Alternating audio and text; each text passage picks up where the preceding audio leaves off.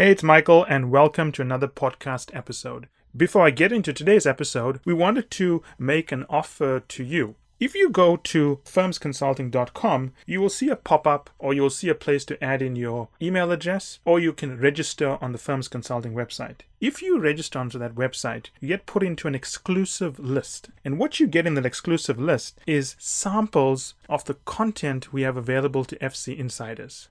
So, that said, I hope you enjoyed today's episode.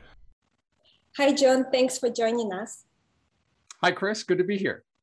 Fantastic. So, we have a lot of things to talk about today. I have been looking at some of the work you are doing as a customer experience expert and your background as well. I enjoyed reading your new book. And I think a great place to start is I would love to hear your story of how you ended up at Princeton studying cognitive science and what led you to dedicate your professional career to understanding how to improve customer experience. If you would, take us all the way back to your childhood and share with us your story. Oh gosh, all the way back to my childhood. It sounds like we've got a therapy session here. so, uh, you know, there wasn't anything, uh, you know, I grew up on Long Island in New York in the US um, and uh, lived there really all my life until I went off to college. Um, nothing extraordinary about my upbringing. When I went to college, uh, I actually originally was a declared co- uh, computer science major. And then in my sophomore year, beginning of sophomore year, I took a discrete mathematics course, which was a requirement for my comp sci degree.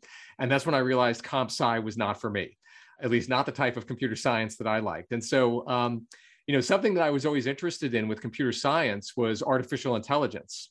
And so I kind of pivoted and decided to focus on cognitive science because I was always fascinated by how the human mind works and also how to get computers to replicate the thought process of the human mind. And so that was kind of what led me into cognitive science, which was the ultimate major that I graduated from college with. But then, you know, to explain sort of how I got into the business world, at college, I um, wanted to have a radio show at the college radio station. And so I walked into the radio station one day and I was like, hey, I'd like to be a DJ and do a radio show. And they were like, hey, great. But if you want anything other than the graveyard shift, you need to sell radio ads for the station because the station actually was not university supported. It was a commercial radio station run by students. And so it was supported purely by ad revenue. So that was my entree into business was selling radio advertisements door to door. And that's really where I got my first taste of business and my first taste of customer experience, even though back then the term customer experience wasn't even a term.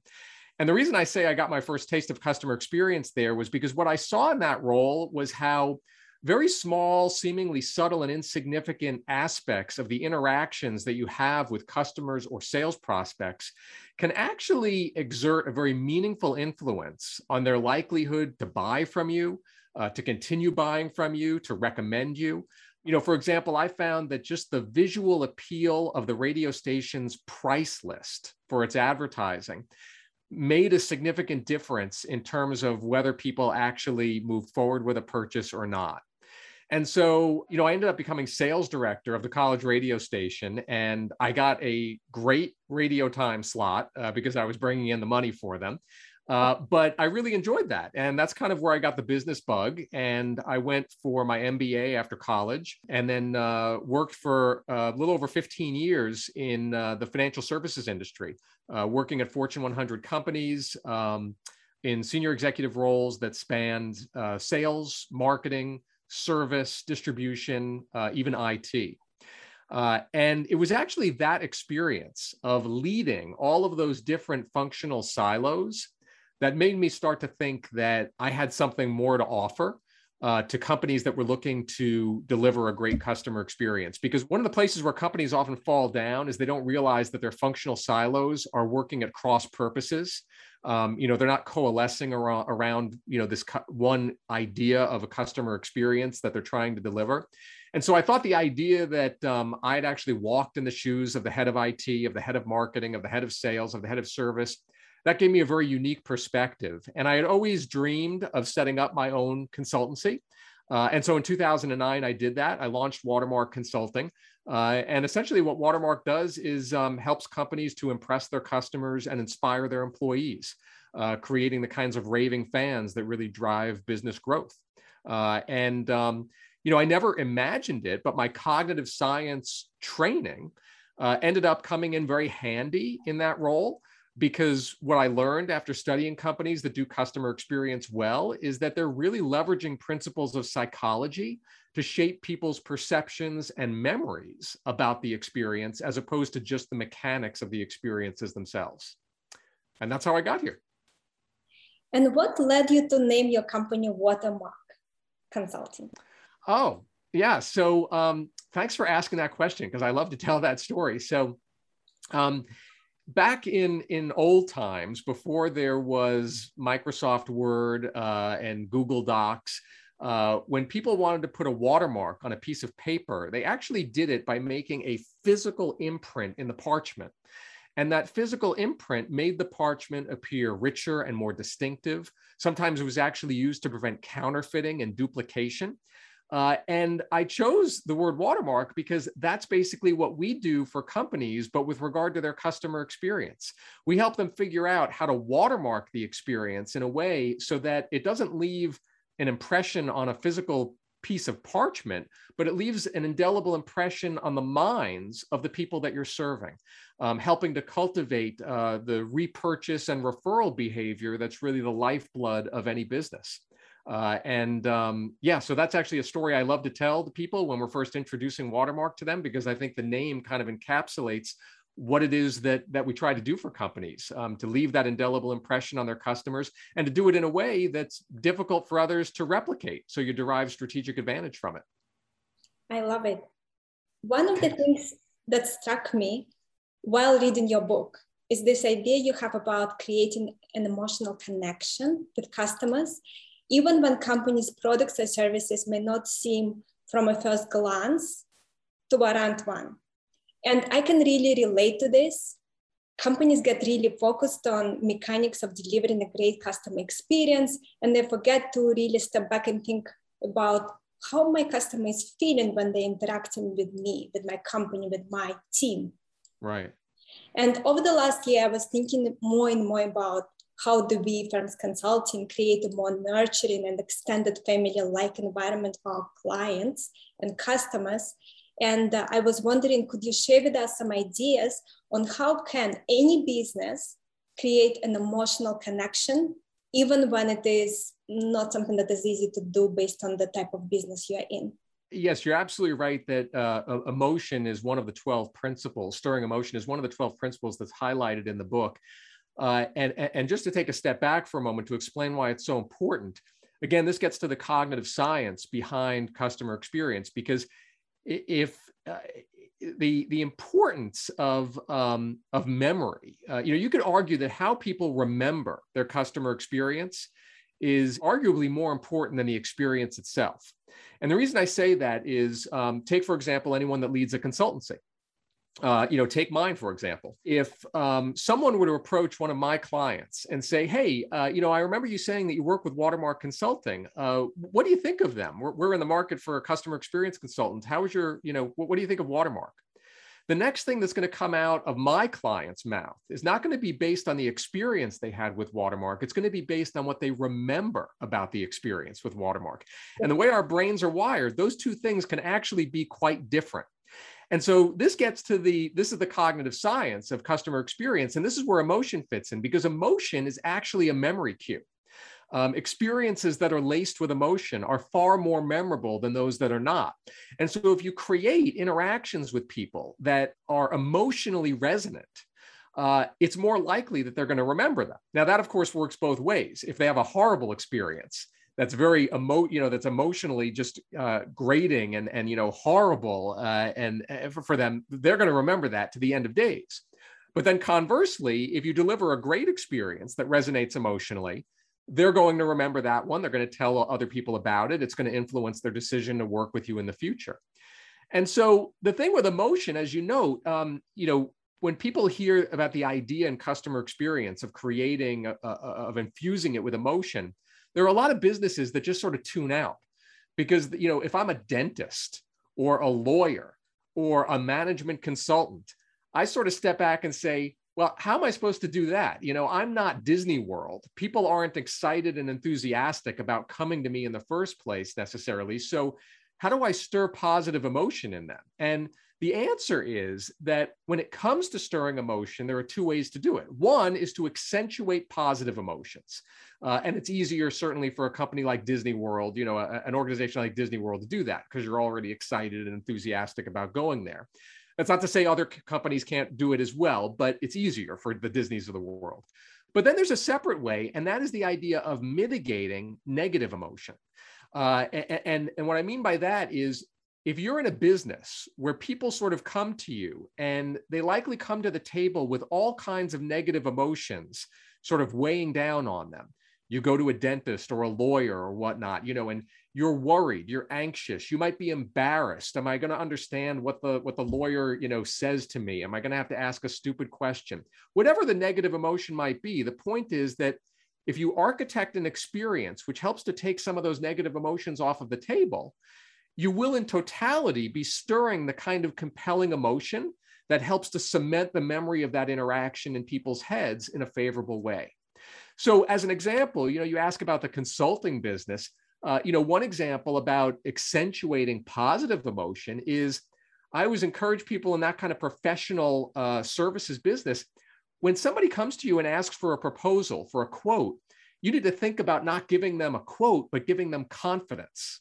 A quote is a mechanical, uh, you know, aspect of the experience, but confidence is an emotional part of the experience. So you don't just want to give people a number. What you want to do is really infuse them with a sense that, wow, this is the right partner for me, you know, based on their credibility, based on what they've done in the past, um, based on everything they're telling me. I just feel like I am going to be cared for. And it gives me confidence that I'm choosing the right partner. So that's an example of accentuating positive emotion in an industry where, you know, most people would say, how can I, you know, make people feel happy in, in a consulting trans interaction. But then in addition, if you think about the negative emotions that people might come into in that in that sales prospect uh, cycle of, of hiring a consultant, it might be things like, well, who's actually going to work on my project? Uh, you know, the senior partner might come in, sell me on the engagement, and then they disappear, and somebody I've never met shows up and is training on my dime. Well, you have an opportunity during the sales cycle to mitigate that negative emotion by just being forthright and saying, hey, listen, here's how the staffing of your project is going to work. Let me lay it out for you. Here's how I will be involved as the principal. Here's how associates will be involved. So that's a way to take a concern that your prospect may be harboring, but perhaps doesn't articulate. And helping to take it off the table, which again is going to mitigate that negative emotion, create that more emotionally resonant interaction, which is going to leave them happier and uh, they're going to remember it more positively. So that's an example of how to use emotion, even in a business where you might think, how does emotion possibly come into play? Jon, and within your company, are there specific, maybe a couple of things that you and your team are doing to ensure positive emotions that customers are feeling when dealing with you? Yeah, well, one that certainly comes to mind is just during the uh, proposal or the RFP process. Um, I think that many organizations, whether they're in the consulting business or others, if they are engaged, if they're in a B2B business and they're engaged in preparing RFPs, for example, I think many businesses treat that as an administrative exercise. Uh, you know, it's another RFP. We've got to cobble together the content from different places and cut and paste and you know get it out in the mail, send it an email, whatever. It's an administrative exercise. I don't think that they appreciate that just the mere act of a, a, prospective client interpreting a proposal is part of their client experience with you. Uh, and the, for example, the visual appeal of that proposal, the information architecture of that proposal, uh, you know, the the white space that is in the proposal, and and how well there are signposts and headlines that help people to navigate it. These are all things that are, um, you know, covered within the 12 principles that the book describes, because just a document like that has the chance to either create complexity for people and to make them feel uh, concerned or anxious, or conversely, it can remove complexity. It can exude simplicity and it can make people feel confident because they know exactly what you're going to do for them, exactly what they're going to get in return. So that's certainly one example I would give uh, with a touch point that I think probably doesn't get uh, enough attention uh, in B2B businesses uh, because it's viewed as, as an administrative interaction as opposed to a bona fide part of the customer experience, even before somebody's a customer. That's a great example. And one immediate question that came to my mind that I really want to ask you is obviously in any business, and I'm sure you have that as well, maybe to a lesser degree since you're dealing with B2B. So it's uh, less quantity, bigger projects, but you probably sometimes have unhappy customers no matter how hard you try to deliver value. In those situations, do you have any go-to processes and things you do to try to deal with it and try to still ensure that the client, the customer leaves without negative feelings about your business and they feel sure. like they have the value. Sure. So uh, I think the important thing when you have a customer that is all unhappy and all dissatisfied, uh, first and foremost, you need to act with urgency so that they see that you're being responsive to whatever concerns that they're airing. Uh, and you also have to be uh, an excellent listener. It is very easy, I think, when you're in a position of facing off with a customer that is expressing some kind of dissatisfaction. It's very easy to get defensive. It's very easy to, uh, you know, immediately try to jump in and and sort of explain why what they're saying is inaccurate or it's not as they're perceiving it. That really doesn't get you anywhere um, you know you want to give customers an opportunity to vent an opportunity to explain themselves because just that in and of itself will help them feel better and make them feel like okay this person's listening to me. They're at least you know listening to my concerns. Uh, and, and then it's a matter of you know you've got to be a good listener but then you've got to act. You've got to execute. And and it's a case of taking whatever feedback somebody has provided uh, and taking personal ownership for addressing it um, you know, I find that 99% of the time, what people want a customer in an interaction like that, they just want somebody to step forward and say confidently and convincingly, I'm going to take care of this for you. I own this. I have your back. You know, because it's so often when when people are dissatisfied in some way that they find they can't find a company representative who's willing to take ownership for helping them you know it's some it's a colleague it's another department whatever. So i think you just have to take ownership. And after listening to their concerns you have to do the best you can to address their concerns and to uh, engage in whatever remedial actions to, to make them whole. And then the last thing i would say uh, and this actually gets back you know the idea of recovery is covered in the book uh, in its 12 principles as is the idea of finishing strong. Um, and these two are tied together because when you have a dissatisfied customer, oftentimes that can happen at the end of an interaction. Actually, most likely it does. You know, they're not satisfied with an, with the end product, and so they're they're complaining. Well, the biggest risk there is that if you again you look at the cognitive science of customer experience, the last thing that happens to people exerts a disproportionate influence on their overall impressions of the experience. Uh, it's called the recency bias in psychology. And so that's the very dangerous thing about a dissatisfied customer at the end of an engagement is no matter how well you did earlier in the engagement, that will all fall away from their memory and be eclipsed by the negativity of whatever they're feeling at the very end that is dissatisfying them. And so, what's important to do is to think about how do you recover in style? How do you overcorrect on the recovery so that you're not just making your client whole, but you're adding in something a little bit extra, uh, something that's unexpected, something that is going to help end the interaction on a high note that will eclipse the negativity of the failure and the dissatisfaction that, that first brought you to this point. And in the consulting arena, that might be offering some, some complimentary services uh, you know, to help make people feel good about the interaction, the way they've ended up, and and kind of you know giving a little icing on the cake there, something they weren't expecting. Um, it could even be something as simple as a handwritten note of apology.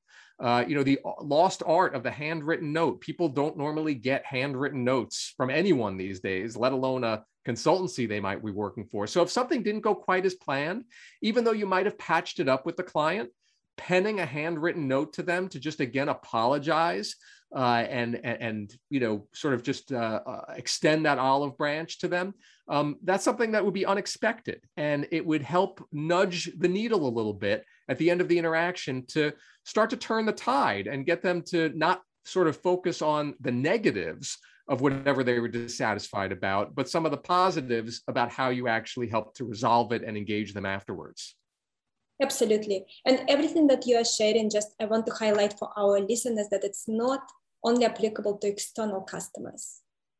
Even if you are not facing external customers, everything that Jon shares is actually applicable. Jon, can you just yeah i thanks for pointing that out you know the book actually spends a good deal of time at the beginning just even describing this term customer because a customer should not be defined as just the individual or the entity that writes the check paying for your products or services.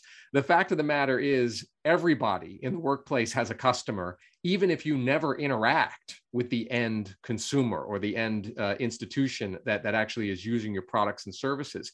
And all of the principles that are described in the book um, can apply uh, to uh, any customer. You know, it can be sometimes that customer may be an individual consumer, uh, it may be uh, a business owner, it may be your colleague who's just a few steps away.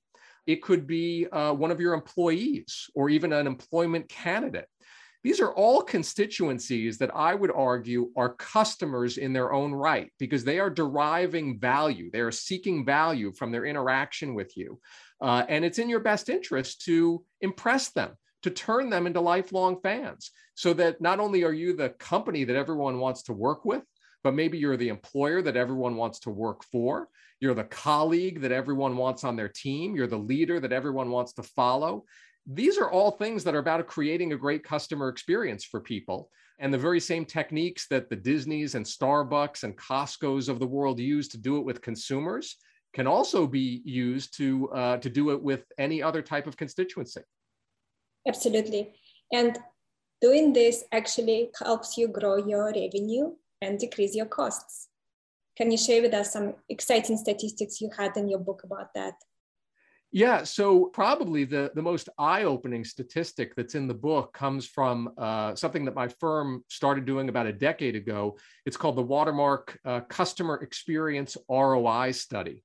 And basically, what it does is it looks at the uh, cumulative shareholder return of companies that excel in customer experience versus those that are poor in it. It's based on consumer feedback surveys. So it's not like we're picking the companies that lead or lag, but we just use third party research entities that do these annual surveys of consumers and rank hundreds of companies in the quality of the customer experience that they offer. In the, the new book that I've authored, uh, you know, there's an updated version of the study that has now has 13 years of data.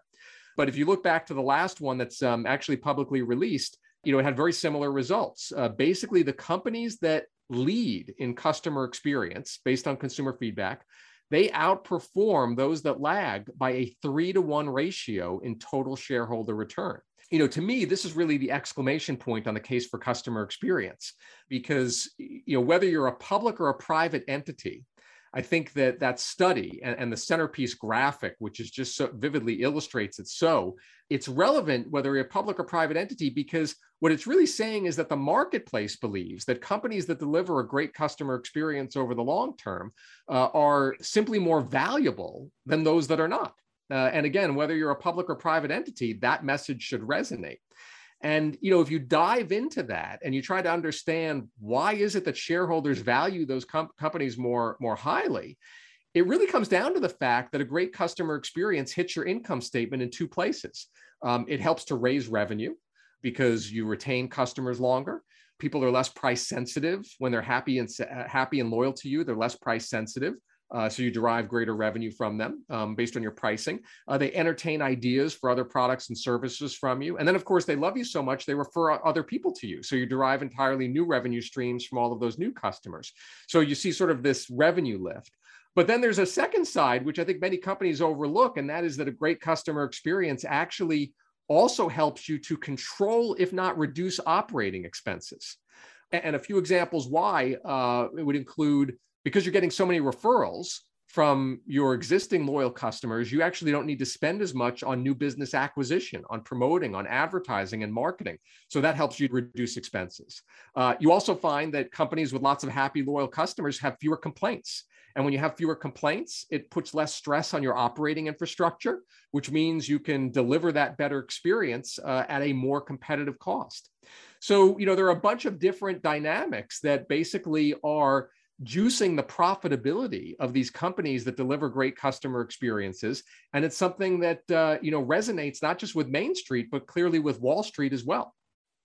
Absolutely. And also in your book you speak about how the more customer support you have as a company the less straightforward is your customer journey.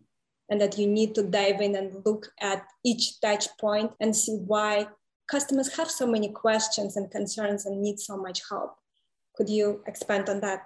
Yeah, and so this goes back to that expense part of the equation because one of the big levers uh, in terms of the economics of customer experience is you can deliver a better one for less by doing things right upstream so that it preempts dumb avoidable customer contacts downstream not to call customers dumb, right? No question that they ask is dumb, but just between you and me, there are some questions that are just plain dumb. Like they shouldn't have to ask this question.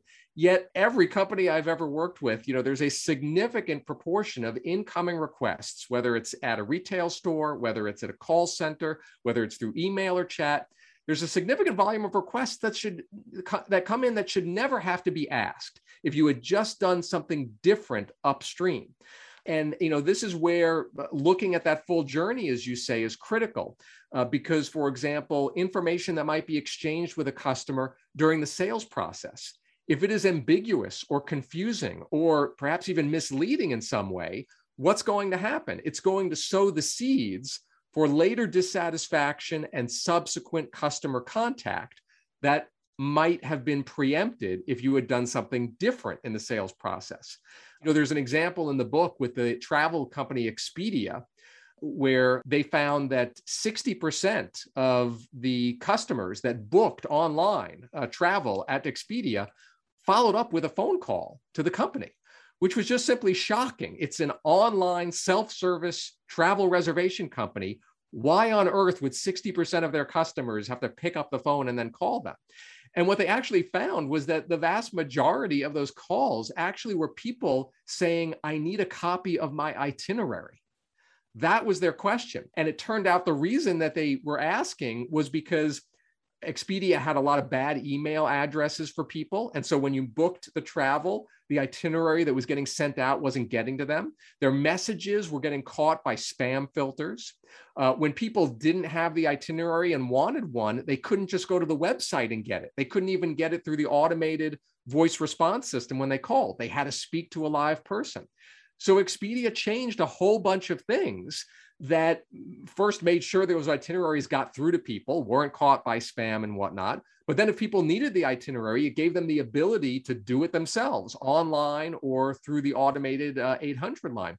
And they reduced the number of people that had a call from 60% to way down to, I think it was like 13%. Think of the impact that has on the expense structure of that organization to reduce inquiries by that amount and they're delivering a better customer experience at the same time and letting their employees focus on inquiries that come in that really need the help of a live person as opposed to something you know so simple and unnecessary as hey can i have a copy of my itinerary?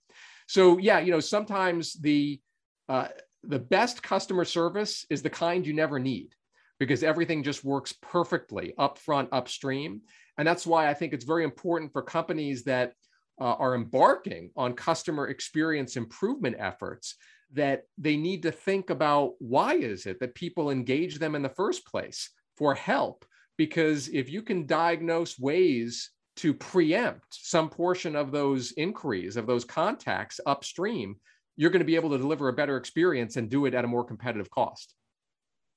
Janet can you speak about how would you apply this to management consulting any ideas you could share because we have a lot of listeners who are in management consulting and they're now thinking about how do they implement it Yeah, I think um, I think a key way to uh, handle this in management consulting is to make sure that you are very clearly setting expectations for people up front about how the engagement is going to unfold. Because, you know, granted in consulting, it's not like there's a huge call center that you know people are calling with you know manned by a thousand service reps. They're calling the partner or they're calling the the associate consultant. But still that takes time right from the consultant in terms of actually doing the work and doing more higher value activities. And you know in my experience uh, one area where there's an opportunity to preempt unnecessary avoidable questions is with clients that just don't understand hey what is the status of the project right now? What is coming next? When can i expect to get that uh, that mid project update? Or you know when is that final report going to get to me? I think that if you do a good job laying out expectations for people up front and keeping them extremely well informed through every step in the consulting engagement, I think that helps uh, avoid unnecessary inquiries. It also it hits on a lot of cylinders because let's go back to the emotion discussion we had think of the emotion that that gives people. It removes ambiguity, it creates confidence and certainty, which makes them feel better about that whole experience. So merely by setting expectations, you actually can can hit a lot on a lot of the 12 principles that are covered in the book and, and make clients feel a lot better about the engagement. Absolutely. Jon, you deal with a lot of clients. You help many companies. What is the biggest mistake companies make when embarking on a customer experience improvement effort? Wow, there are so many to choose from. um, you know, I think that uh, the first thing I would say is that in my 30 years of experience, the number one driver that I have seen, the number one uh, best indicator of success in any customer experience transformation uh, is executive commitment. And you know that sounds soft and nebulous, perhaps, but what I mean by that is executives who don't just issue the clarion call for people to focus on the customer, but weave that through every interaction, every declaration, every communication that they have in the workplace. Because people need to see that that clarion call for customer experience excellence is not just corporate window dressing. It's not just good annual report copy. It's something that is being infused in the fiber of the organization. So that's one. And, and I actually go so far as to tell uh, potential clients that listen, if, if you're not prepared to demonstrate that level of commitment as a senior leadership team, then you should just walk away and not even do this. Because the worst thing that you can do is declare to an organization, hey, we are going to focus on customer experience. And then if they don't see you walking the talk, it just erodes credibility even further in the whole idea of the organization being customer centric. And so you actually end up in a worse place. Uh, you know, after that than before. So that's definitely one thing that I would mention. A second, too, would be making sure that there is clarity around just what the term customer experience is. Because people throw that that term around uh, you know kind of cavalierly and they don't realize that it means very different things to different people. And you know what i mean by that is i find with a lot of organizations when you use the term customer experience anybody in sales they tune out because they think customer they, they think customer experience is synonymous with customer service. When you say customer experience they think well you know that's that, that's the people in the call center. Uh, you know that's not us in sales. But in truth customer experience is not synonymous with customer service. Uh, customer the customer experience begins before somebody's even a customer.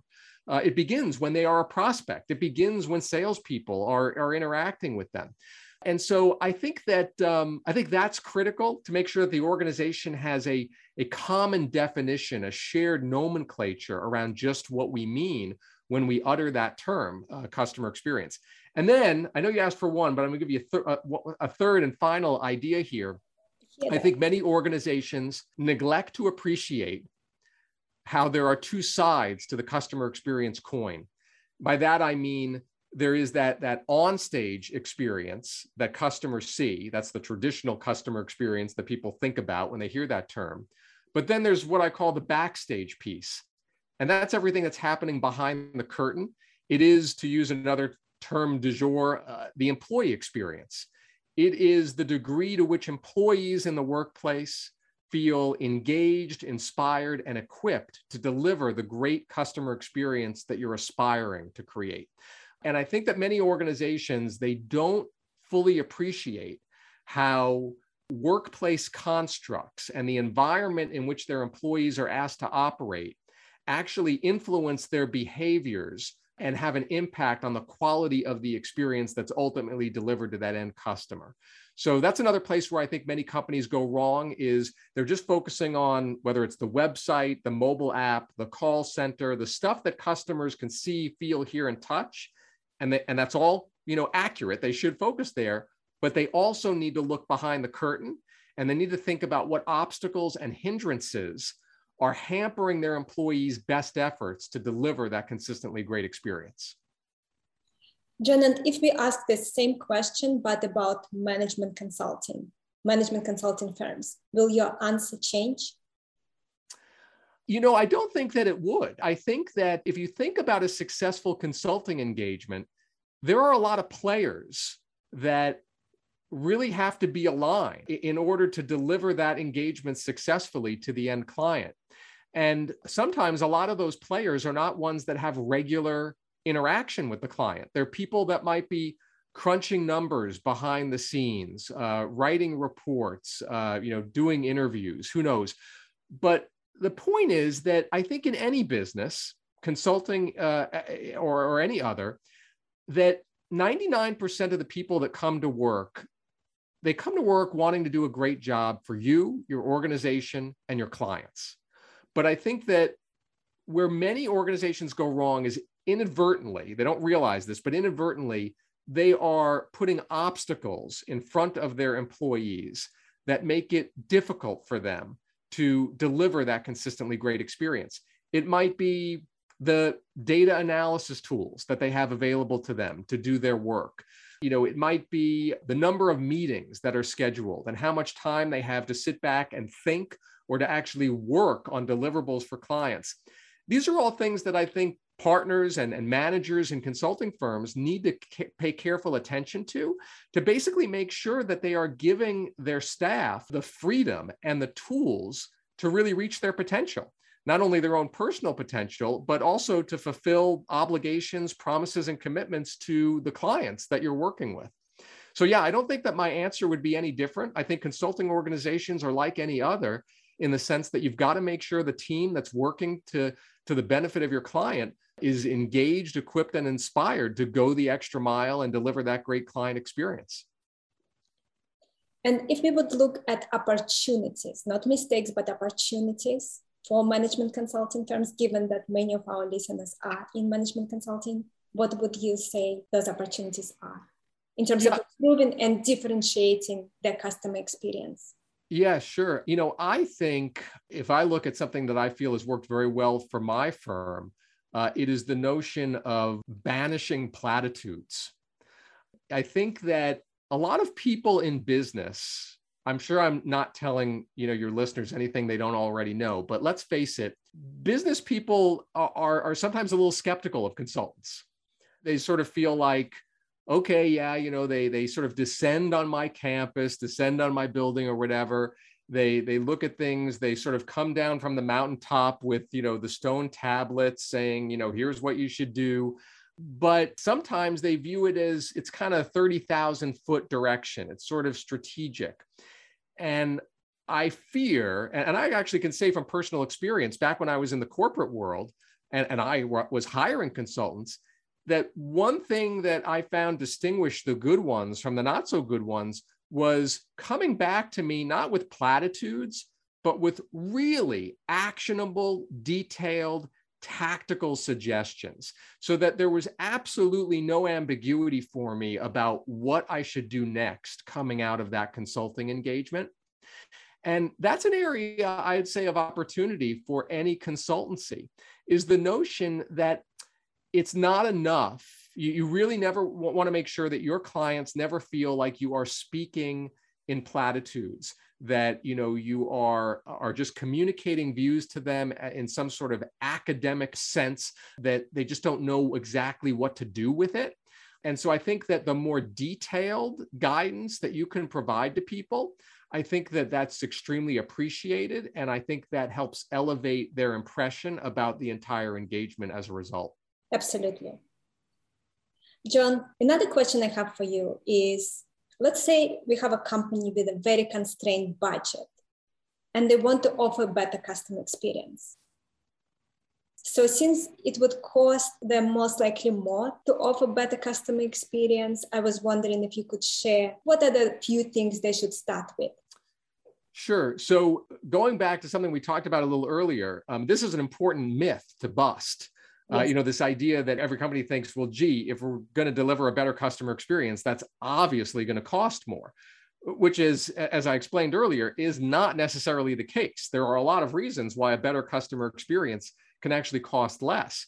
And so, uh, you know, for a company in the situation that you've just described, one that is budget constrained, can't really invest ahead of the curve in order to deliver that better experience what they really need to look for are opportunities for those experience improvements to be self-funding and self-funding in the relative short term so that they're not laying out a lot of investment that you know a lot of cash that they don't really have in advance. And so i think the key there is to focus on those uh, upstream opportunities that we talked about that help preempt those downstream inquiries and customer contacts that are really unnecessary so, one thing, for example, I think a company can do is even if it's an informal tally, do a tally to over, you know, what, a two week period, a month period, and do a tally of all of the reasons why people contact your organization. And I'm not talking about sales inquiries here. I'm talking about after you know the product or the service is sold why is it that people are contacting you now this is very important to, to, to, to categorize it by the why not by the what, because the why is actually actually actionable. Uh, you know, it, a lot of companies categorize their incoming inquiries by by just the what. You know, it's a billing uh, question, or uh, it's a question about you know the pricing of the product, whatever. But if you categorize it by why people are calling, you know, then you have the opportunity to look, for example, at the top five reasons why people are contacting you. And with any organization that I have ever done this with, some portion of those top five things are things that don't need to be asked. You know, there are opportunities to do something different upstream that will eliminate the need for customers to make that outreach. And what that means then is you're delivering that better experience and you're reducing the stress on your internal infrastructure because you're not you're, you're not going to be getting as many of those calls emails whatever coming in. So that would be one suggestion i would have for companies that are budget constrained and looking to improve the experience. Related to that and a second idea i would share is the idea of um, being relentless in rooting out repeat contacts. So by repeat contacts I'm not talking about those dumb avoidable contacts that never have to occur. I'm talking about the second iteration of them. So, uh, you know, customers reach out to you, and then you find that a week, two weeks, or a month later, they have to reach out to you again on the same topic. That is extremely toxic. That sucks up resources in a very unnecessary way. And if you can put your finger on ways to root out repeat contacts. That's another great way to deliver a better experience because customers only have to contact you once. It's sort of one and done. You know, they, they get the answer to their question, they get their transaction executed, whatever. And you eliminate a whole array of customer contacts that are fueling expenses because you're cutting out those repeats. So that would be another idea I, I would share with companies that are cost constrained no repeats should be the mantra. There should never be repeat interaction. You want to root those out, take them off the table. That's great advice. Jon, so as you know, as everyone know, the world is changing. We have a global pandemic, many things are changing now. What do you think is the future of customer experience? What people should be thinking about? How do they change with changing times to stay relevant? Yeah, I guess the, the way I would answer that is, you know, I, I would really point to something that is uh, an evergreen concept in effective customer experience management, and that is the notion of creating relevance for your customer. And by relevance, I mean making sure that you are delivering products and services that resonate with their needs, whether it is an overt need, whether it is a latent need, uh, you know, whether it is an aspiration or a hope that people have. Um, it's about delivering something that they derive value from. And the reason I reference that in your in my answer is because you talk about the changing times that we're in. Creating relevance for customers really requires it's not a point in time thing. It really requires immersing yourself in your customers' lives on a continuous basis so that as the environment changes and their needs change and evolve, you've got your finger on their pulse and you're able to adjust your offerings uh, in turn.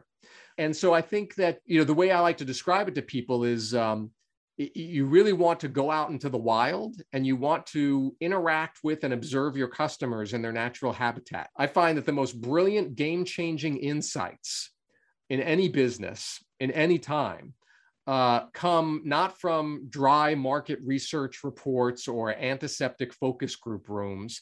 They come from going into the wild and stepping into your customer's shoes, looking at the world from their perspective, having in depth discussions with them, and really understanding their lot in life. And that's really where great innovations arise because you learn about things you never knew about your customers, evolving needs that they have that you might have a way to address that they never even thought to ask you about because they never imagined that you could help them. And I think that, you know, in the pandemic, been a great example has really highlighted companies that do this effectively. Uh, you know, if you look at firms that were quick to roll out curbside uh, pickup and no contact options, um, firms like one that's um, highlighted in the book is uh, Woolworths, which is an Australian grocery store and retailer. They were one of the first in the world to offer early, extra early hours for at risk customers when the pandemic first began. So, what they found is when they stepped into their customers' shoes, they began to see that senior citizens and people who were at risk due to various health conditions were afraid to come to the store during the onset of the pandemic because the stores were really crowded with people just trying to hoard supplies and whatnot. So what Woolworths did is they created, you know, these exclusive hours, I think between 7 and 8 a.m., uh, you know, in the morning, where just senior citizens, just people at risk were welcome to come in. It was much less crowded. And they, of course, were much more comfortable shopping at that time. Now, imagine if you were a Woolworths customer and the company offered that to you. Imagine the impact that it has on your brand impression of Woolworths. You know, talk about emotional resonance. You know, if I'm immunocompromised and I, I just want to go to the grocery store at the onset of the pandemic, I want to get my, you know, core supplies and whatnot. I love Woolworths because they've now created a facility for me to do that safely. And I'll tell you, those people who benefited from that, they are going to be lifelong customers of Woolworths because that firm really came through from them. But in my view, that's about creating relevance. They figured out something that was relevant to an emerging need, relevant to their to their target market, and, and they did something to address it. And I think that's the kind of thinking that every company needs to engage in whether during pandemic times or after pandemic times, to make sure you're staying ahead of the curve and not only addressing your customers' current needs and hopes and aspirations, but also the ones in the future that are just starting to germinate. Jon, and let's imagine somebody who is either probably junior partner level. They already responsible for sales, they're in management consulting. And how would they apply your advice related to stepping into customer shoes, understanding what is relevant? Yeah. You know, I think that that one way is to actually sit down and spend time with your a prospective client or a current client and and have an in-depth conversation with them about tell me about the best consulting engagement that you ever had in the past. And tell me exactly what was it that it delivered to you that made it so good? Or conversely, tell me about a consulting engagement that you had that was just awful and that you wouldn't wor- wish on your worst enemy. and what exactly was it about it? You know did they suck up your time unnecessarily? Did they give you status reports that you couldn't understand and had trouble sifting through? I mean you don't know what the response is going to be but i think it's so easy for consultants just to jump in the into the work at hand that that's one way to immerse yourself in your client's life is to step back eh, with them and say hey let's forget just for a moment about the current engagement at hand so I can better understand the way that you most effectively work with consultants. Let's talk about your prior experiences, the best ones and the worst ones, so that I can learn from that and make sure that we are tailoring our engagement for you in a way that's going to best meet your unique needs.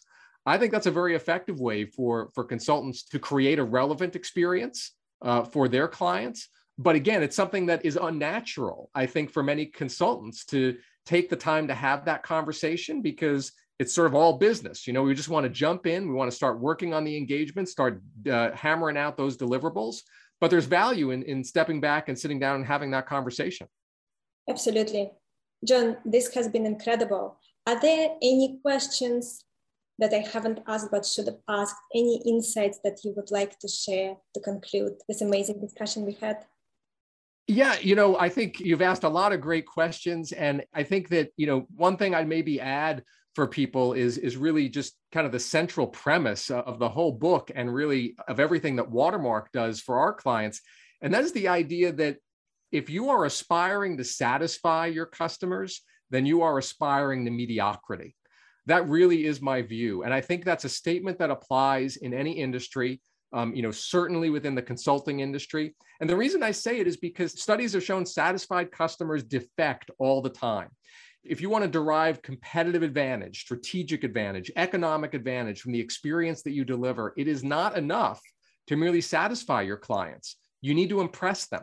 You need to leave that indelible impression that we were talking about earlier, that watermark in their heads that's going to make them want to work with you again uh, and want to tell others about you, to rave about you. So that's one thing that I would encourage your listeners, you know, to, to really focus on this idea that satisfaction, client satisfaction is not the right objective. That is sub-optimizing. You really want to seek not to satisfy, but to impress all with whom you do business, whether it's end clients or even just the colleagues that are a few steps away from you in the office. Crucial point to make. Jon, how can our listeners learn more about your work? Sure. So, one way that they can learn more about the book is at the book's official website, and that is impressed2obsessed.com. That's impressed, the number two, uh, obsessed.com. They can also uh, learn more about Watermark at watermarkconsult.net, or they can learn more, more about me and uh, my keynote speaking services at jonpicoult.com. That's J O N P I C O U L T.com. Fantastic. Thank you, Jon. We really appreciate having you on the show. Talk to you soon. Thank you. And that's it for today's episode. I hope you enjoyed it as much as I enjoyed doing the episode. Finally, I want you to remember that the only way to get access to our special offers, the only way to get our special pricing, and the only way to get samples of our content is to join the list on firmsconsulting.com. It's the only way also to get access to our unique advanced content that we make available to insiders. So if you want to get a sneak peek of things, test it out, see what's in there, this is the place to go. And finally, I want to thank you again for making us one of the largest podcast channels around the world for careers and for the 2 million downloads and counting.